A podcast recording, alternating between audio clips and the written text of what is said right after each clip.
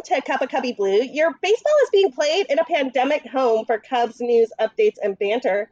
We're the official podcast of Bleed Cubby Blue, and you can find us wherever you get your podcast by searching for Bleed Cubby Blue. It is crazy, y'all, but the season is like over. there is three games left between the Cubs and the White Sox. I am Sara Sanchez. I'll be writing about all of it for Bleed Cubby Blue. Hey guys, it is Andi Cruz Vanasek, and yes, you you can sense a little doom and gloom in my voice, and that's for good reason. We are down to the last series of this season, and who would have thought that everything depends on these three games? well, we kind of thought, well, okay, we knew that was a possibility last episode, and I distinctly remember us telling the Cubs to just win baseball games, but they couldn't bring themselves to do that, which we'll talk about in a second. But before we do that, I want to make sure that we introduce our guests today because we're beyond excited to have a White Sox expert joining the show today. Janice Scurio writes about the White Sox for Sports Illustrated, Southside Hit Pen, and SB Nation Southside Sox site. And we could not think of a better person to join us for the Is this the most meaningful crosstown classic in our lifetimes? It very may well be. And uh, I think, uh, Andi, I'm definitely with you kind of in the doom and gloom uh, intro where I think uh, both teams are kind of in the same boat right now, where we've got two divisions that are both up for grabs. And uh, yeah, I, I feel as if we're just headed towards mass entropy this weekend, where uh, I don't know. I, I, might cry. I might laugh. I might do both. But uh, but yeah, there are some interesting variables kind of floating in the air in Chicago uh, this weekend, and uh, and uh, yeah, I, I at this point I'm just like, well, let's get nuts. I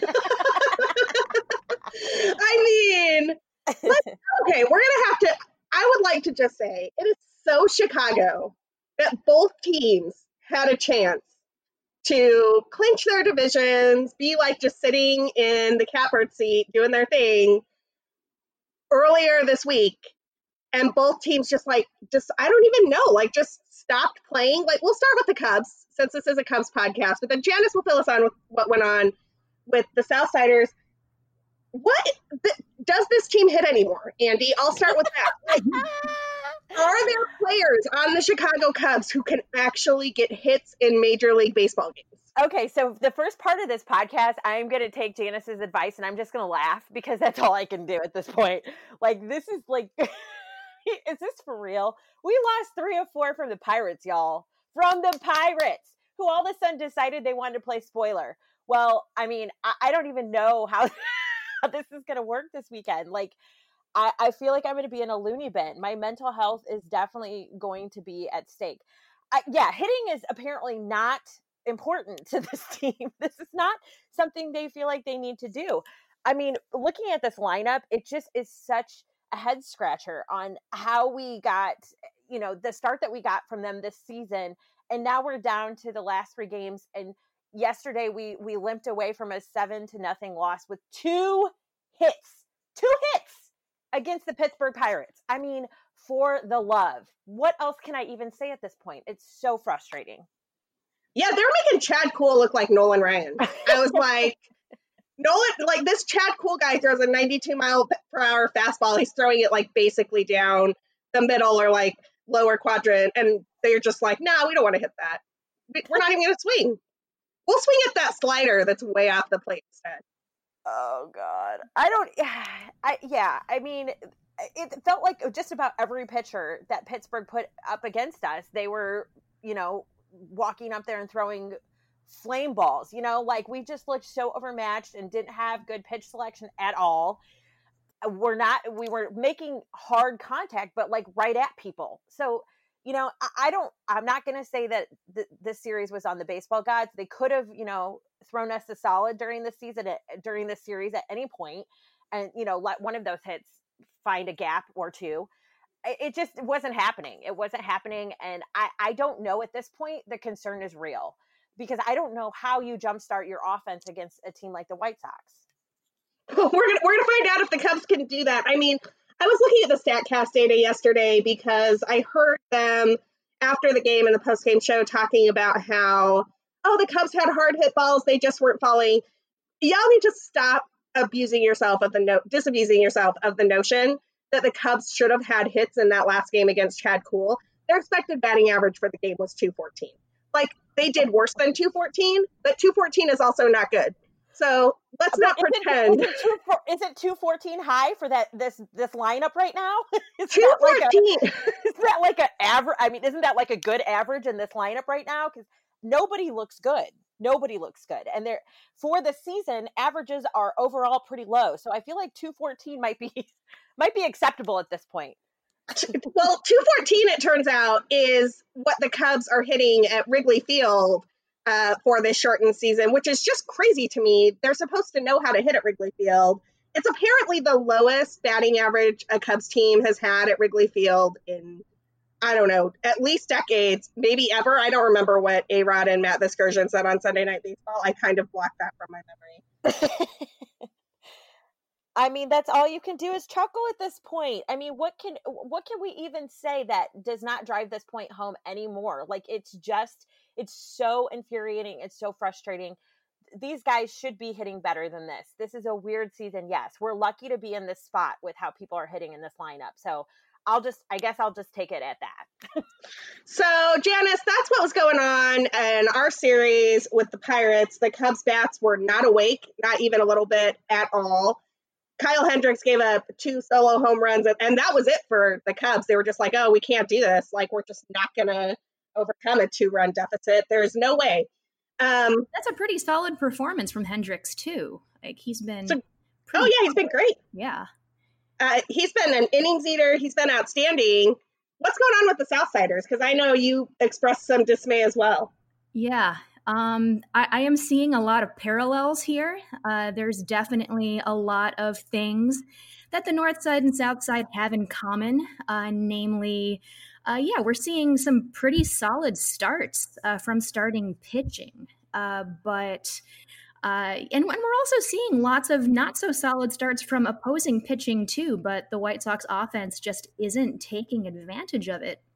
So I did a little read up on uh, this past series. Uh, so uh, yeah, Ohio is a very silly place. I hope we never go there again. If if the White Sox never have to face the, the Cleveland Indians ever again, I will be very very happy. Uh, so yeah, after taking three out of four from Minnesota last week, apparently this team clinched a, a postseason spot. I mean, watching this team play recently, you never would think it's the same team that's on the field. But yeah, there's been some frustrating games.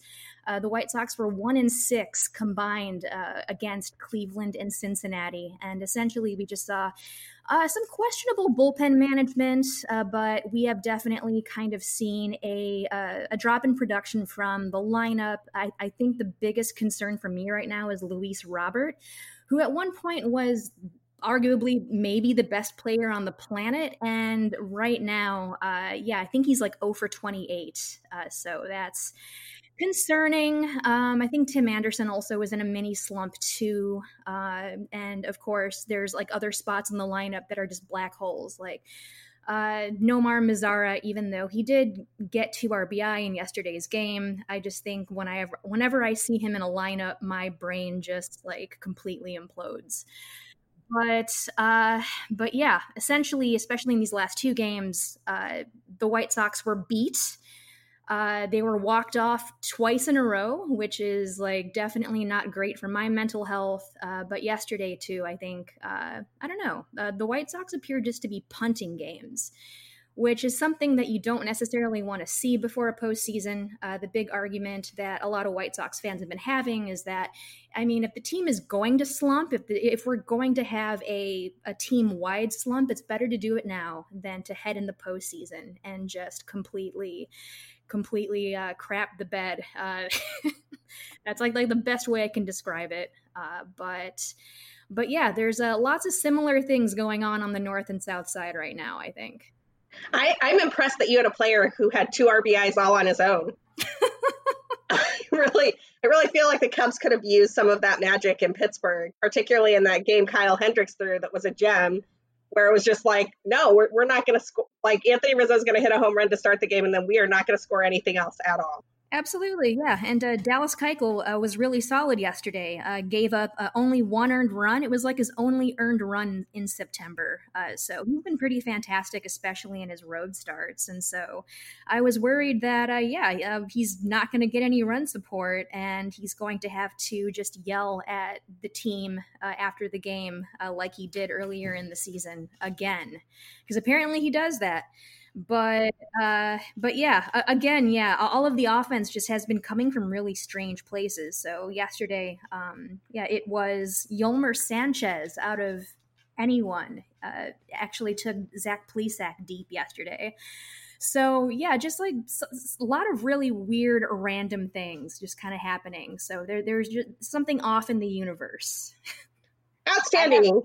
Oh, I have Andi. to say, I'm sorry. I have to say though, when I see like words like a slumping Luis Robert, who you just said is 0 for 28, as a Cubs fan, that is a huge head slap for me because that's like, oh great, now he's going to bust out of this slump and he's going to destroy us the entire weekend. that's that's like my automatic reaction when I hear something like that. I guess that's what we're just conditioned to this season. I don't know. That's that's just my automatic reaction to that. so, so I have a question for you two. Uh, so, as someone who kind of casually follows the Cubs, uh, just because, uh, yeah, I, I, talk a lot uh, to you guys and, and, and to Cubs fan friends too that I follow. So, when did you see this kind of start to happen? You know, the bat situation has been weird all season. Andi and I have talked on and off about how the Cubs are a streaky team. Let's just get that out there period, and stop. So even in 2016, when this offense was otherworldly, it went through streaks. There were periods of time, y'all may remember, in the NLCS, they had like a three game streak where they just could not get hits and score runs. And I distinctly remember Chris Russo, I think, talking about how the Cubs just didn't have an offense that could possibly win a World Series, and then they turned it on again and they were back. So it is a team that has been known to go through streaky periods before. Now, yeah. with that caveat, this is not a streak. This is a what Theo described in 2018 as our offense broke somewhere, and then he went out and hired a new hitting coach.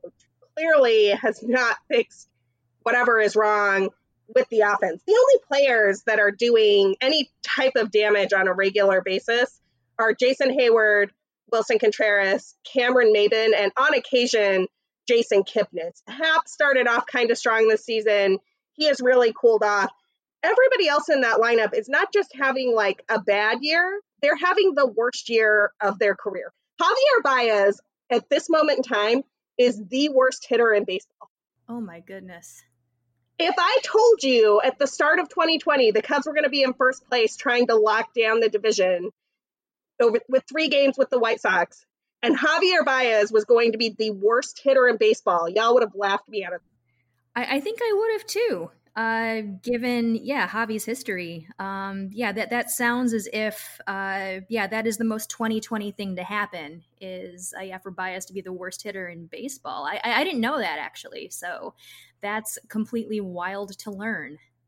Yeah, I mean, I might I might have to reset the stat counter on that. That was definitely before yesterday's game, but he didn't do anything in yesterday's game that would have changed that. So I believe that's probably still true. Ooh, oh man.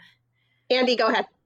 No, I was going to say she said she asked, you know, when we saw, saw this start happening, and I was going to just simply respond in with 2018, but but that's a little dramatic, and that's that's just the way I'm rolling these days. But yeah, I mean obviously, like I said before, I'm very happy to see that we are still where we're at with the players that we have struggling these days. It's going to be crazy to look back at this year and say the people that we saw producing the most offensively were people like Jason Heyward, Ian Happ. you know, I mean, just the unlikeliest of suspects in, in, this situation. So, yeah, I mean, it's definitely been an issue, I think, um, and it's weird because I feel like it becomes an issue at this point in the season for the past couple seasons. Like obviously there's some concerns with you it, this is a hard season to compare because of you know when it started and the, the length and all that good stuff but it, you know it, you feel like everybody kind of starts out pretty solid and then towards the middle we're slowing down a little bit and towards the end it's like nobody wants to show up. And I just feel like that's been kind of consistent over the past couple seasons. So hopefully, I don't know what it's going to take, but you know, something eh, something gives in this particular season, especially being that it's short. They have some great opportunities to to make some moves in the playoffs, but you can't do that if you don't bring your bats. Yeah, you got to hit the baseball. It's wild. They do not let you win baseball games if you don't score runs, even a little bit at all. I, to be a little bit less flippant for a second, answer to Janice's question, other than just saying this this team is streaky in terms of their approach, which is also true. Uh, Javier Baez has talked a little bit about how the lack of video has really hurt his approach to how he takes at bats. That he's a big believer in learning throughout the game. And so he would go back and look at video and then change his approach slightly against different pitchers. That makes sense with everything we know about him and his baseball instincts and how he takes in information to make small adjustments. I know that Kris Bryant is a big video guy too, and he has really struggled this year. I mean, I haven't looked at the numbers um, with yesterday. Well, actually, they shouldn't have changed because he's been hurt. He's been on the IL. So the last time I looked at KB's numbers, you know, he is a player who generally puts up a WRC plus right around 135 to uh, he's gone as high as 145 over the course of the season. His WRC plus this year is 63. Oof. Kris Bryant has five RBIs. five. I mean, we I went on that rant last week, so we don't need to do it again. But that's not what, what you expect from a guy who had an MVP season two years ago, three years, four years ago, however long ago the MVP season. Yeah, I think I read something about uh, Baez kind of uh, relying on uh, watching video and kind of making the, the necessary adjustments. And uh, Yasmani Grandal actually went through something similar, where he too is a guy that definitely heavily heavily relies on in-game video uh, to kind of uh, change his approach as as necessary. And I think, yeah, kind of the absence of that has certainly altered uh, the course of basically how games go this season. Absolutely. In fact, I just reran the leaderboard by WRC Plus. Javier Baez's WRC Plus is the lowest for qualified hitters right now. It's 52. It is tied with Eduardo Escobar of the Diamondbacks. So if you had that on your 2020 bingo card, congratulations, I guess. I, I hope you're not a Cubs fan because um, that is just remarkably terrible news. Despite everything I just said, here is the crazy part the Cubs are still in first place in the NL Central. The White Sox are one game out of first place in the AL Central. I mean, both of these teams have a shot to win the division, and both of these teams are definitely going into the playoffs. So let's start with the Cubs, Andi. What do you see in this playoff race right now? Oh God, go Milwaukee! I mean, I don't know. this is so confusing and so like not where I wanted to be at this point in the season. But you know, I mean, we it, this is true for anybody looking at standings right now is you hold your own destiny right now. You have to you know go out there and win winnable games. I'm not gonna lie this series is gonna be tough. This is not gonna be a series like you know pittsburgh could have been. Hello? Um this is gonna be another test another playoff caliber team that we're facing that has a very potent offense when they're going. So you know, I love that we're rocking out this series with Yu, Darvish to start with. I love that, but it's not gonna it's not gonna help. It's not gonna do anything if we can't hit. So, I mean, really, I mean, what if we win? I don't even want to do the calculations on this. It's kind of depressing. But if we win one game and St. Louis loses a game and Cincinnati loses a game, the division is ours. Yeah, the but, magic number is two, I believe.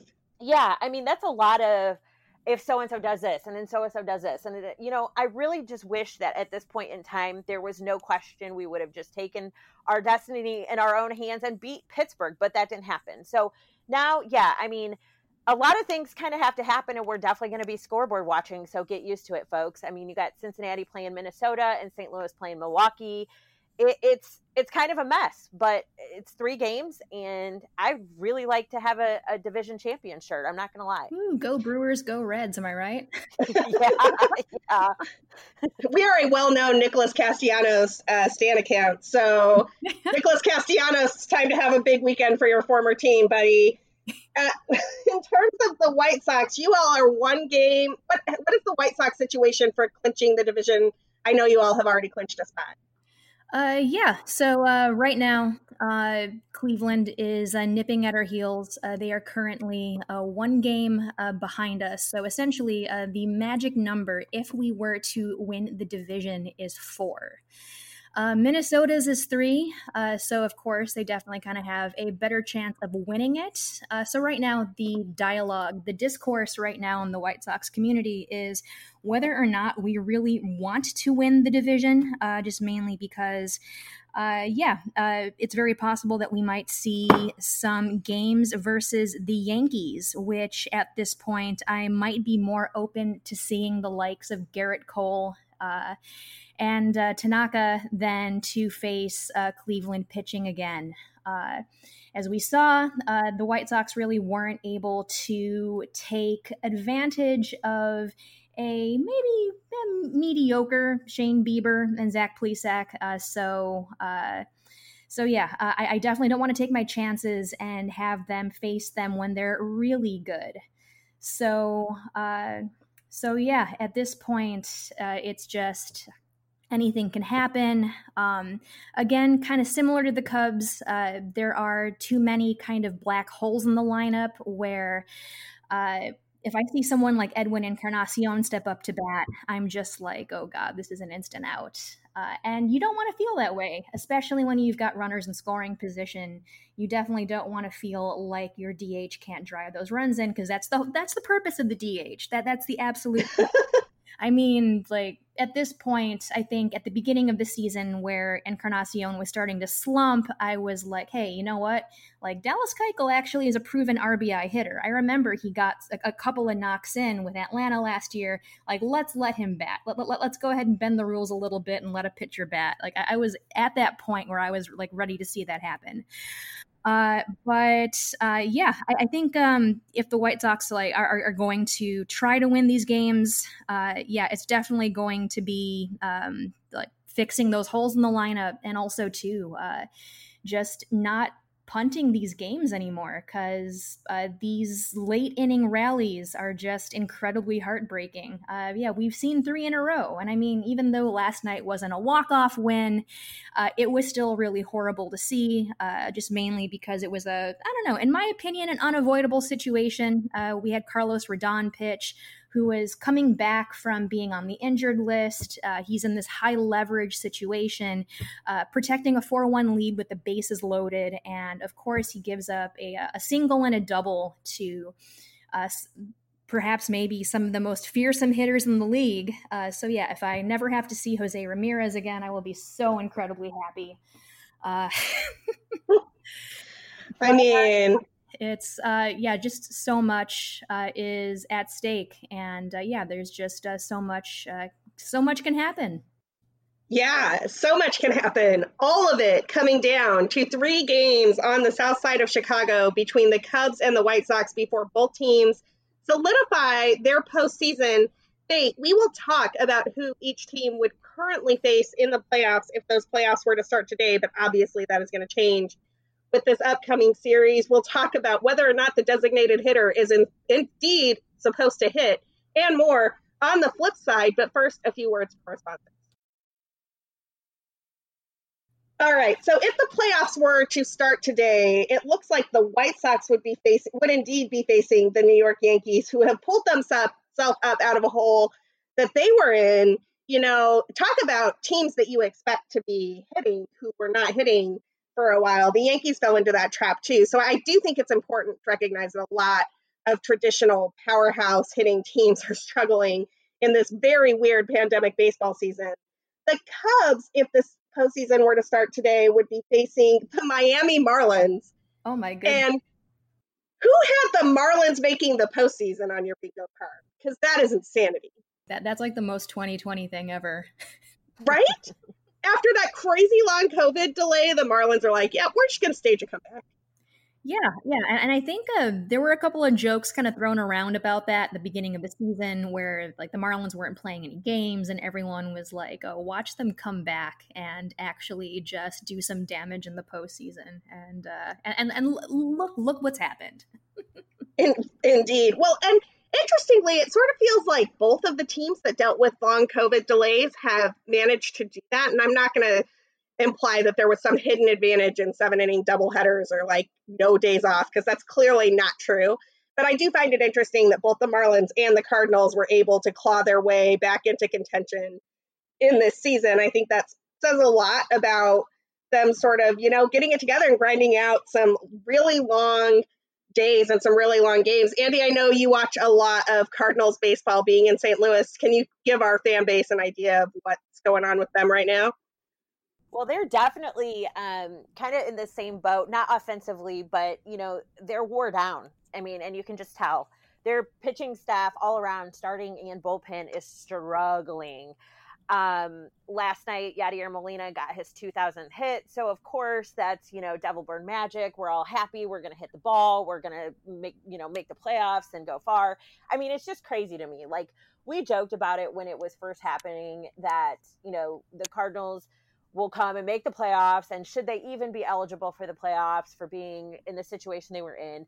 I mean, that might have been a little unfair to say at the time, but now you kind of feel like, like whoa how did they do this? I mean yeah i've talked to a couple cubs fans here in st louis that have said if the cardinals make it to the playoffs and they have a pretty decent showing like we will have to tip the, our hats to them because they've obviously been through the ringer with all the games that they've had to schedule. I am not feeling sorry for them at all because obviously you know there was only a couple teams in this situation this whole season. So if everybody else could you know make sure that they weren't in that situation the Cardinals probably could have done that as well. It's just to me, it's just crazy that we're looking at um, you know, the playoff seedings the way that we are right now, especially with the Chicago Cubs right now up to face Miami Marlins. Like, what? I do not want to go back to 2003, 2004. Like, that is giving me anxiety just even thinking about it. And yeah, it's a 500 team that you're looking at with Miami, but still, I mean, you know, any given day, you just don't know what happens. So, yeah, it's definitely going to be a weird first series, no matter who we're matched up with, because we very well, you know, we jump back into that second slot and we very well could be facing Cincinnati. I mean, it's just, it's crazy to me. It's just, it, it's going to be nuts. And this weekend is definitely going to, going to tell us a lot and, and give us a better feel where, where we'll be and what we feel, what we feel like we should be thinking as far as that first series is. So the Marlins make me super nervous as a potential playoff opponent, mainly because they're playing with house money. They just it, it, they don't even care. They weren't supposed to be here. They don't know that they're supposed to lose those games. They've got some arms in that rotation that are pretty live, and I'm just like, that's a team that's dangerous, particularly against the Cubs team that looks like they're playing really tight right now. They look like a team that knows oh my gosh, we're not going to play together for that much longer and we need to do this now or we'll never get a chance. And they're just, they're pressing too much. And the Marlins are just the opposite of that. I do want to say one more thing about the Cardinals really quickly that I think is kind of interesting here. And Andi, this is a scenario we talked about at the start of the season. So I want to know how you're going to feel if the Cardinals only play 58 games and win the division by like half a game. I thought I had read somewhere that they would have to play Monday games if it came down to that, but I I could be wrong. That might have been a while ago when I read that. But um, my husband and I, who is the resident Cardinals fan, of course, um, we're talking about it, and he like kind of shook his head, and he's like, "Well, I will be leaving for the first series of playoffs if that happens because he knows. I mean, I will be hot. I will be real hot. I'm not gonna lie. That's not going to be okay with me, and." I imagine I, I'm not alone there. I mean, there's going to be a lot of people that are not going to love that. And um, I mean, all I can do at this point is root for Milwaukee and pray for my husband. That's all I can do. Poor Mr. Andi's going to be like sleeping on the couch because Rob Manfred made a terrible decision in New oh, York. Oh, no, no. He'll be sleeping in the car. he will not even get the couch. All right. Well, if there's drama at the Vanasek house, you'll find out about it here on the Cubby Blue when Mr. Andi is sleeping in the car because the Cardinals got an unfair advantage by only playing 58 games instead of the 60 that everybody else in the division had to play. Uh, hopefully, the Cardinals can lose a couple of games here and the Cubs can win a couple of games here, and, and that will take care of itself. Uh, speak, speaking of this Cubs Cardinal series, I want to talk about, or, or Cubs Cardinals, Cubs, speaking of this Cubs White Sox series, I want to talk about some probable pitcher matchups. Janice, what do Yu see going on with the probable pitchers for the series?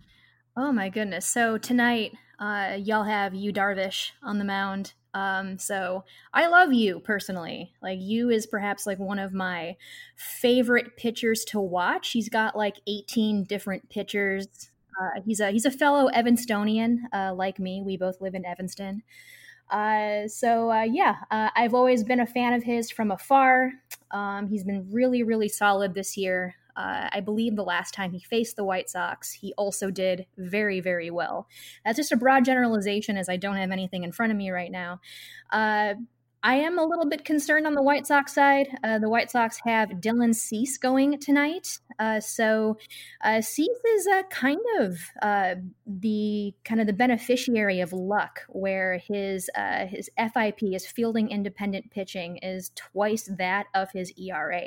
So his FIP is like six fourteen or something, and his ERA is like I think three twenty. So he had a really strange start last start where he pitched three three score three hitless innings against Cincinnati, and he walked seven batters. Uh, so his command, uh, when it's there, it's really, really not there. Uh, a lot of the times he just tends to beat himself. So tonight, I don't know. I don't know. Will Cease be the beneficiary of luck once again? Uh, I don't know if I could tell you that.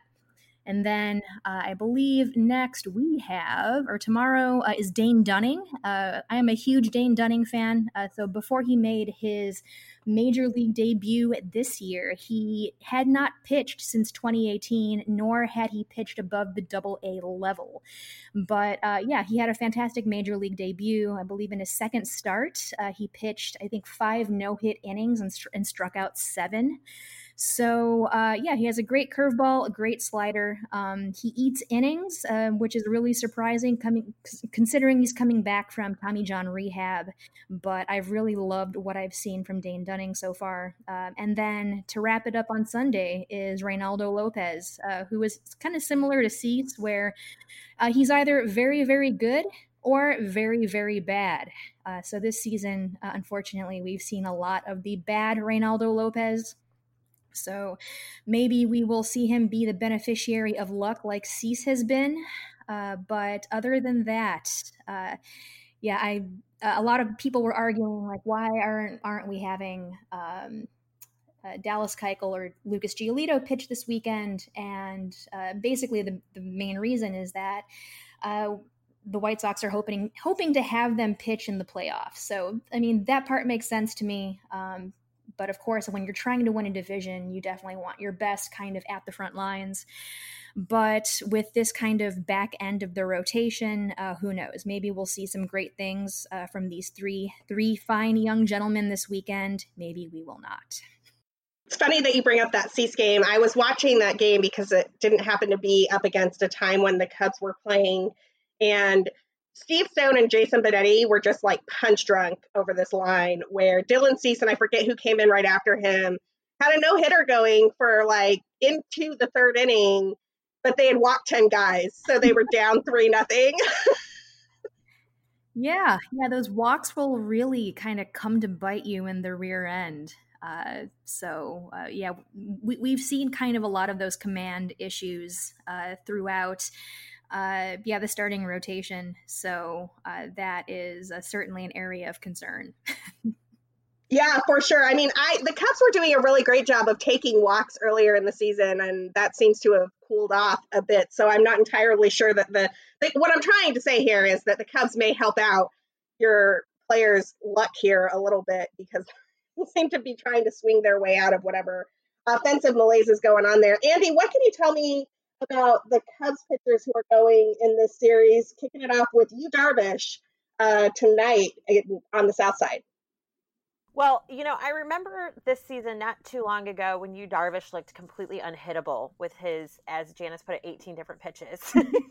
I mean, he's looked a little bit more human the past couple starts. Very good starts. I mean, he had a loss his last start, but um, you know, solid starts still very good command of his pitches.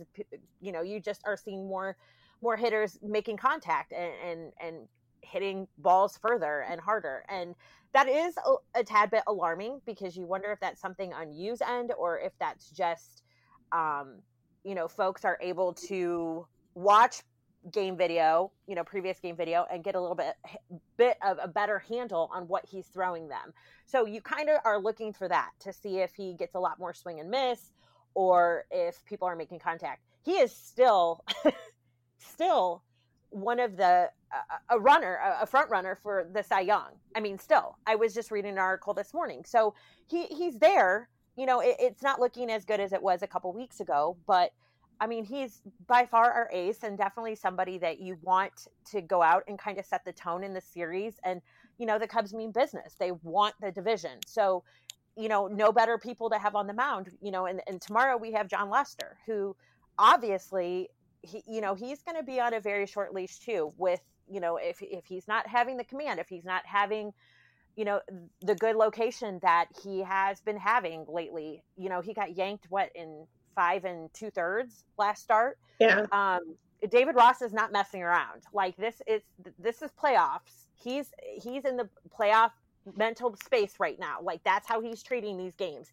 And I'm okay with that. I'm okay with that. These pitchers need to know that if they're not in a situation where they're helping their team or they're doing what they need to do to to keep their team in the game, David Ross is going to pull them. So, uh, you know, who knows how long we see these guys if they're able to go out and give us quality starts. I really hope so, especially with you know playoffs right around the corner.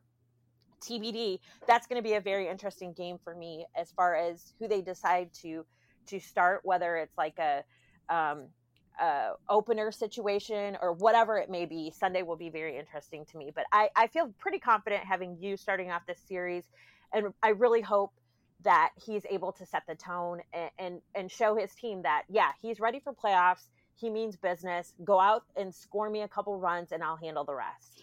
I hope that our friend tbd who is starting that final game really shows up. I, I kind of have to imagine that tbd will be the same combination of quintana starting but on a real short pitch count and then being followed up by alzolay uh, when his pitch count is hit so that he doesn't get injured and hopefully can pick up the pen in the postseason. So these pitchers need to get out the hitters that we all already told you have been struggling mightily. The Cubs, who are least likely to struggle, at least according to their numbers for the last two weeks, are Jason Heyward, who really has just been leading the team this entire time. And can I say, Jay Hay, if you've got another speech in you that can rally the troops, like now is the time, that would be great. Willson Contreras and Anthony Rizzo both are still sporting that WRC plus over 100, along with Cameron Maybin. But aside from those four, it has been yikes for the Cubs offense, and it would be awesome if just a couple of these guys would step up. Jason Kipnis, David Bote, Javier Baez, Kyle Schwarber.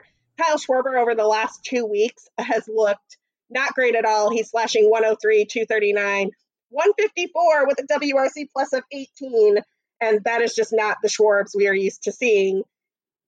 Janice, what do you see on the south side from the Bats?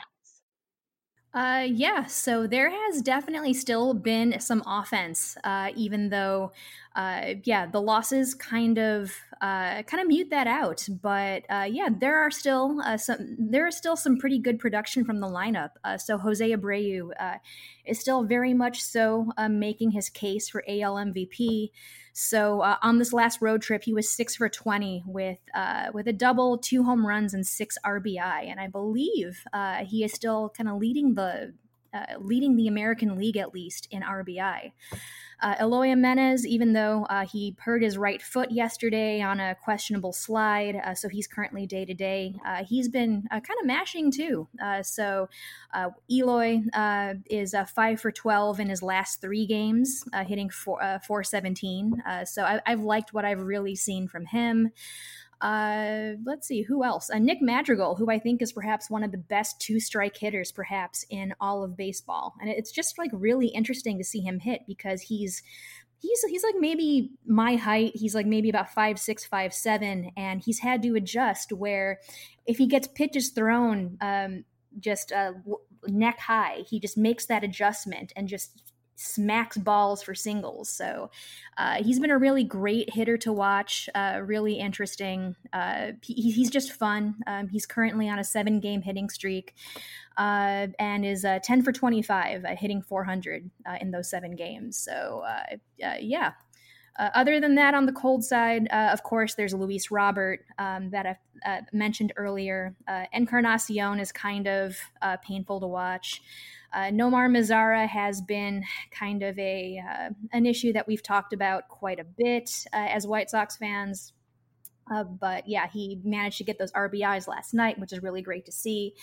Uh, and uh, one slumping player right now is uh, Yoan Moncada. Even though like he hits triples, like I, I think uh, his last three extra base hits have all been triples. Uh, but uh, he's said on multiple occasions that he hasn't felt the same since recovering from COVID nineteen. so of course, like we don't know how COVID affects the body since it's a novel virus. so a lot of concern regarding his health uh, and uh, how it's affecting his performance on that end. So, so uh, other than that, yeah, it's the offense is kind of a mixed bag. Well, if you're going to get an extra base hit, a triple is a pretty good extra base hit to get. Um, how do we think these managers will approach this series, considering that both teams are in the postseason, but neither team has clinched? I guess what I'm asking is how important is that clinching home field spot to each of these managers. And I will start with you, Andi. What do you think David Ross is going to do in his first year managing? Well, I think we're already kind of seeing what uh, his his mindset is as far as you know, kind of getting into that playoff mode and like really, I think practicing on himself, like you know, the bullpen management and um, you know how he's messing with lineups a little bit and, and really like holding people accountable, which is nice to see even in the last week of the season. Um, you know, I, I honestly think that we're going to continue to see what he's been doing. Like he's not going to be shy about pulling people when he feels like it's time to go. You know, his bullpen has really come around the past month. Um, been one of the best in baseball. It's crazy because at the beginning of the season, we were absolutely the worst bullpen in baseball, and now we're one of the better ones. So it's been nice to watch that kind of come around. Um, but it'll be interesting to really see, you know, what his what his style is once we get going and once we're there. I think I don't know that we're necessarily like really we we're in playoffs already. I mean, that's the bottom line. But I don't know that I feel like it's going to really his style is going to change to win the division. I mean, obviously he wants to win a division, but I feel like a big weight has been lifted that we even made playoffs. So um, I, I, definitely think we're going to see an intense David Ross in this series, and I think that, you know, kind of heading into playoffs, you're going to see a nervous but intense David Ross. He has a lot to prove right now. I mean, you know, he, he's good as far as managing is concerned. He's done a, a fine job with this team this season. Um, you know, given the hand he's been dealt but it, it's it's definitely it, it's going to be interesting to see if he has his own you know methods and ways of doing things compared to what we've seen in past seasons. So i'll definitely be watching that and i think it starts with you know bullpen management is going to be a big thing that people keep an eye on because that's the easiest thing to complain about. So um, we'll see. I- will be really interested, but I think he's been in playoff mode for at least a week already. So it- will be nice to watch him continue that in this series. Yeah, the thing I've noticed with David Ross in what you ca- you're calling playoff mode is that he just doesn't have a high tolerance for a pitcher getting hit really hard. So you watched him pull Lester a couple of times, not because Lester's line looked bad. He hadn't given up a lot of hits, hadn't given up a lot of runs, but he was just getting hit really hard. The outs were all hard outs. And I noticed him do that with Alec Mills yesterday as well. It's just kind of like a, eh, we're not going to mess around with you giving up a ton of hard contact. Uh, that didn't work out, incidentally, but that sort of seems to be the thing that David Ross is looking for. What is Rick Renteria going to do in this series, do you think, Janice? Uh, hopefully, uh, yeah, hopefully uh, less uh, questionable bullpen management.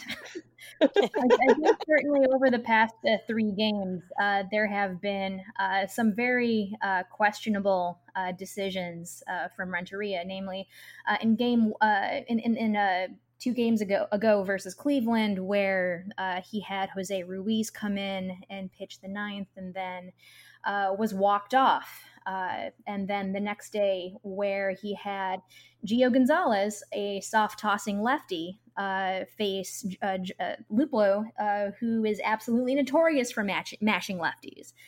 And uh, even before that, at, at that happened, a lot of us were thinking, like, okay, so why isn't Colomé coming out? But of course, too, uh, looking on the other side of the coin, um, say, are any of these other bullpen arms available? Uh, we've seen a lot of the younger arms pitch these past couple of days.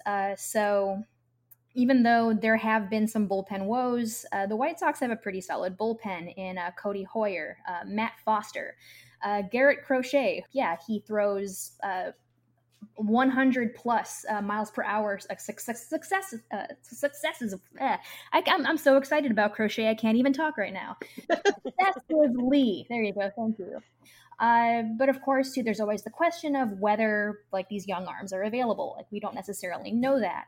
Uh, and then, uh, yeah, last night, where I mentioned this before, but we have Carlos Rodon, who hasn't pitched in relief in like five years, and he's pitching for the first time since August, and he's in this high leverage, high pressure situation.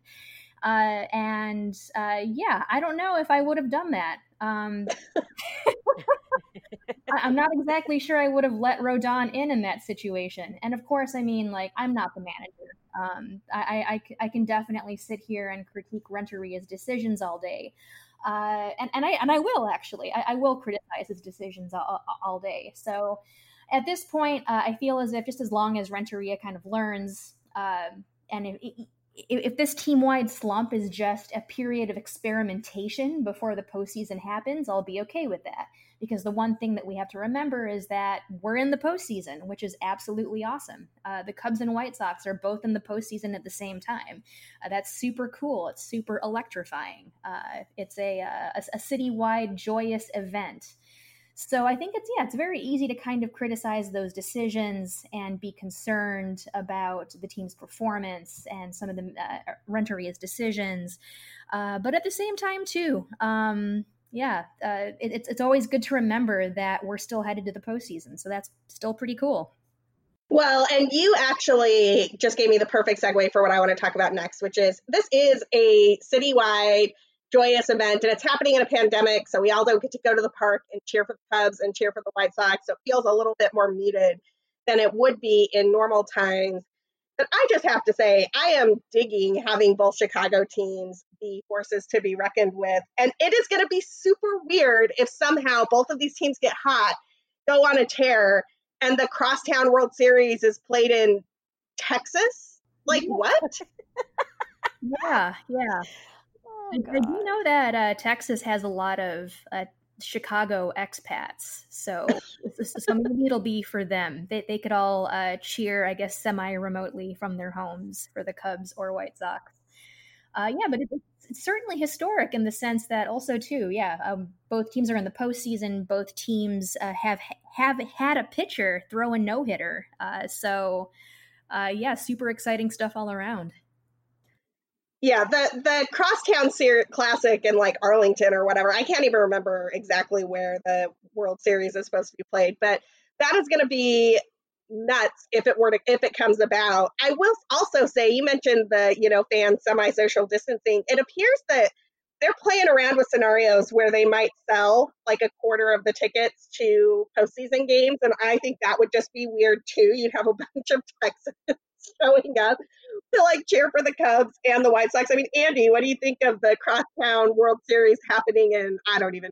I don't know. I should probably World Series to happen. I'm not going. I mean, is it not like one of uh, another thing that we can add to the most 2020 things that are happening? Like seriously, Absolutely. it's it's just insane to me that I mean, this is this is huge for the Chicago area. I mean, just all around to have good baseball in, in both both sides of the city, and and then to have to experience it from Texas. what? what? So strange. But you know, I mean, I'll take it at this point in in this season, in this year that we're having, in this pandemic, in the, this year of uncertainty, I'll take it. I don't care where they play. They could play on Timbuktu. I don't care. It's just so amazing that this is happening. We get to watch pace, baseball. We're watching good baseball. We're watching playoff team baseball in Chicago. It's such a cool thing. So I'm really kind of trying to keep myself grounded on this and just be thankful for what we have right now. And if, you know, we have to watch them play in Texas, you know, saddle up. Let's do it. saddle up. I love it. So I'm going to close this out with a couple of questions, one for Andi, one for Janice. Uh, I might answer it myself. We'll see. We'll see how it goes. Uh, Andi, I'm going to start with you. You know, we already talked a little bit about the playoff brackets, but they're still super in flux. Who do you want the Cubs to face in this first wild card series for the postseason? Who do I want them to play? Yes. Oh man. Um. Oh, that's a good question. I didn't even think about that. Well, let me see. Um, are the the Rays in the playoffs? they are not in the they are not in the Cubs division. Um, so I know. No, I know, I know. they are in the playoffs. I think that they're the AL East champions. Oh gosh, never mind. I was just kidding. Um, can we can we maybe get the? No, we don't want Pittsburgh either. We can't beat them. I don't know. Um, I guess Miami's probably doesn't look too shabby at this point. We haven't seen them this season. They're a 500 team. Yeah, they have some good arms, but you know, I, I mean, I don't. I really don't want to play Cincinnati um, in the first round. I really don't want to play anybody like St. Louis. Um, I mean, San Francisco wouldn't be bad either. I don't know. I mean, I, there's not anybody that I want like feverishly want to play in the first round. I will gear up for whoever we are matched up against and just, you know, start analyzing at that point. But I think, you know, this team really could beat anybody if they decided to do that. If they decided to show up and be the team that we watched at the beginning of the season, they could beat anybody. Um, do I feel confident about saying that right now? Not with the offense that we've seen. No, I absolutely do not. So, yeah, I mean, there's nobody that I really want to play at this point, but I'm I will just I'll take whoever we're given. We're in the playoffs. That's a start. Yeah, I hear you on that. I actually this is a question that was asked of me a while back and I didn't have a great answer cuz I could see landmines everywhere given the Cubs propensity to just like stop hitting for long stretches. It's like if you stop hitting for long stretches, it doesn't matter if you're playing the Phillies or the Dodgers, you're not going to win those baseball games. So I don't really have a huge preference there either, although I was most comfortable when the Cubs were matched up against the Phillies. I agree with you that the Reds are super dangerous in a short series with the pitching that they have. Janice, who do you want to see the White Sox face in that wild card series? Uh, that is a great question. Uh, so I do know uh, the Twins really want the division, just mainly so uh, they can avoid the Yankees, because historically, um, the the Twins and the Yankees uh, don't necessarily get along with New York coming on top. So uh, yeah, I think I would probably rather face the Yankees at this point. I, I, want nothing to do with Cleveland. Like I said before, I am tired of them. They they absolutely exhaust me. Uh, so uh, so yeah.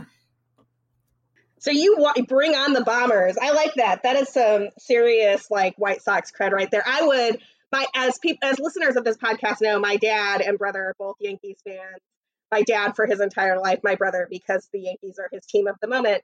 Um, I would absolutely love to see the White Sox take out the Yankees. No offense, Dad. I just think it would be incredible to watch this young White Sox team, just to watch Eloy go like absolutely nuts on Gerrit Cole. That would be a blast. If the White Sox are going to take on the Yankees or the Cubs are going to take on the Phillies or the Marlins, you will hear about it here on Cup of Cubby Blue in, until then, you can find us all on Twitter. Janice, where can people find you on Twitter? Yeah, my handle is Scurriosa, and I know uh, audio wise that sounds weird, so I'm just going to spell it out. It's essentially my last name spelled incorrectly uh, because my last name spelled correctly uh, that was taken for some reason. So it's basically S C U R I I O S A. So it's Scurriosa with two eyes. Awesome. So you can find Janice at Scurriosa with two eyes. You can find me at, at BCB underscore Sara. You can find Andi at, at BRYZ underscore blue. You can find both of us at, at Cup of Cubby Blue, where we will be blasting all of the accompanying content for this and upcoming episodes. And we're going to have a really fun three game set against the White Sox on the South Side that matters, y'all. It's going to be a blast. We'll have all of the news, updates, and banter from that series next time on Cup of Cubby Blue. Bye. Bye.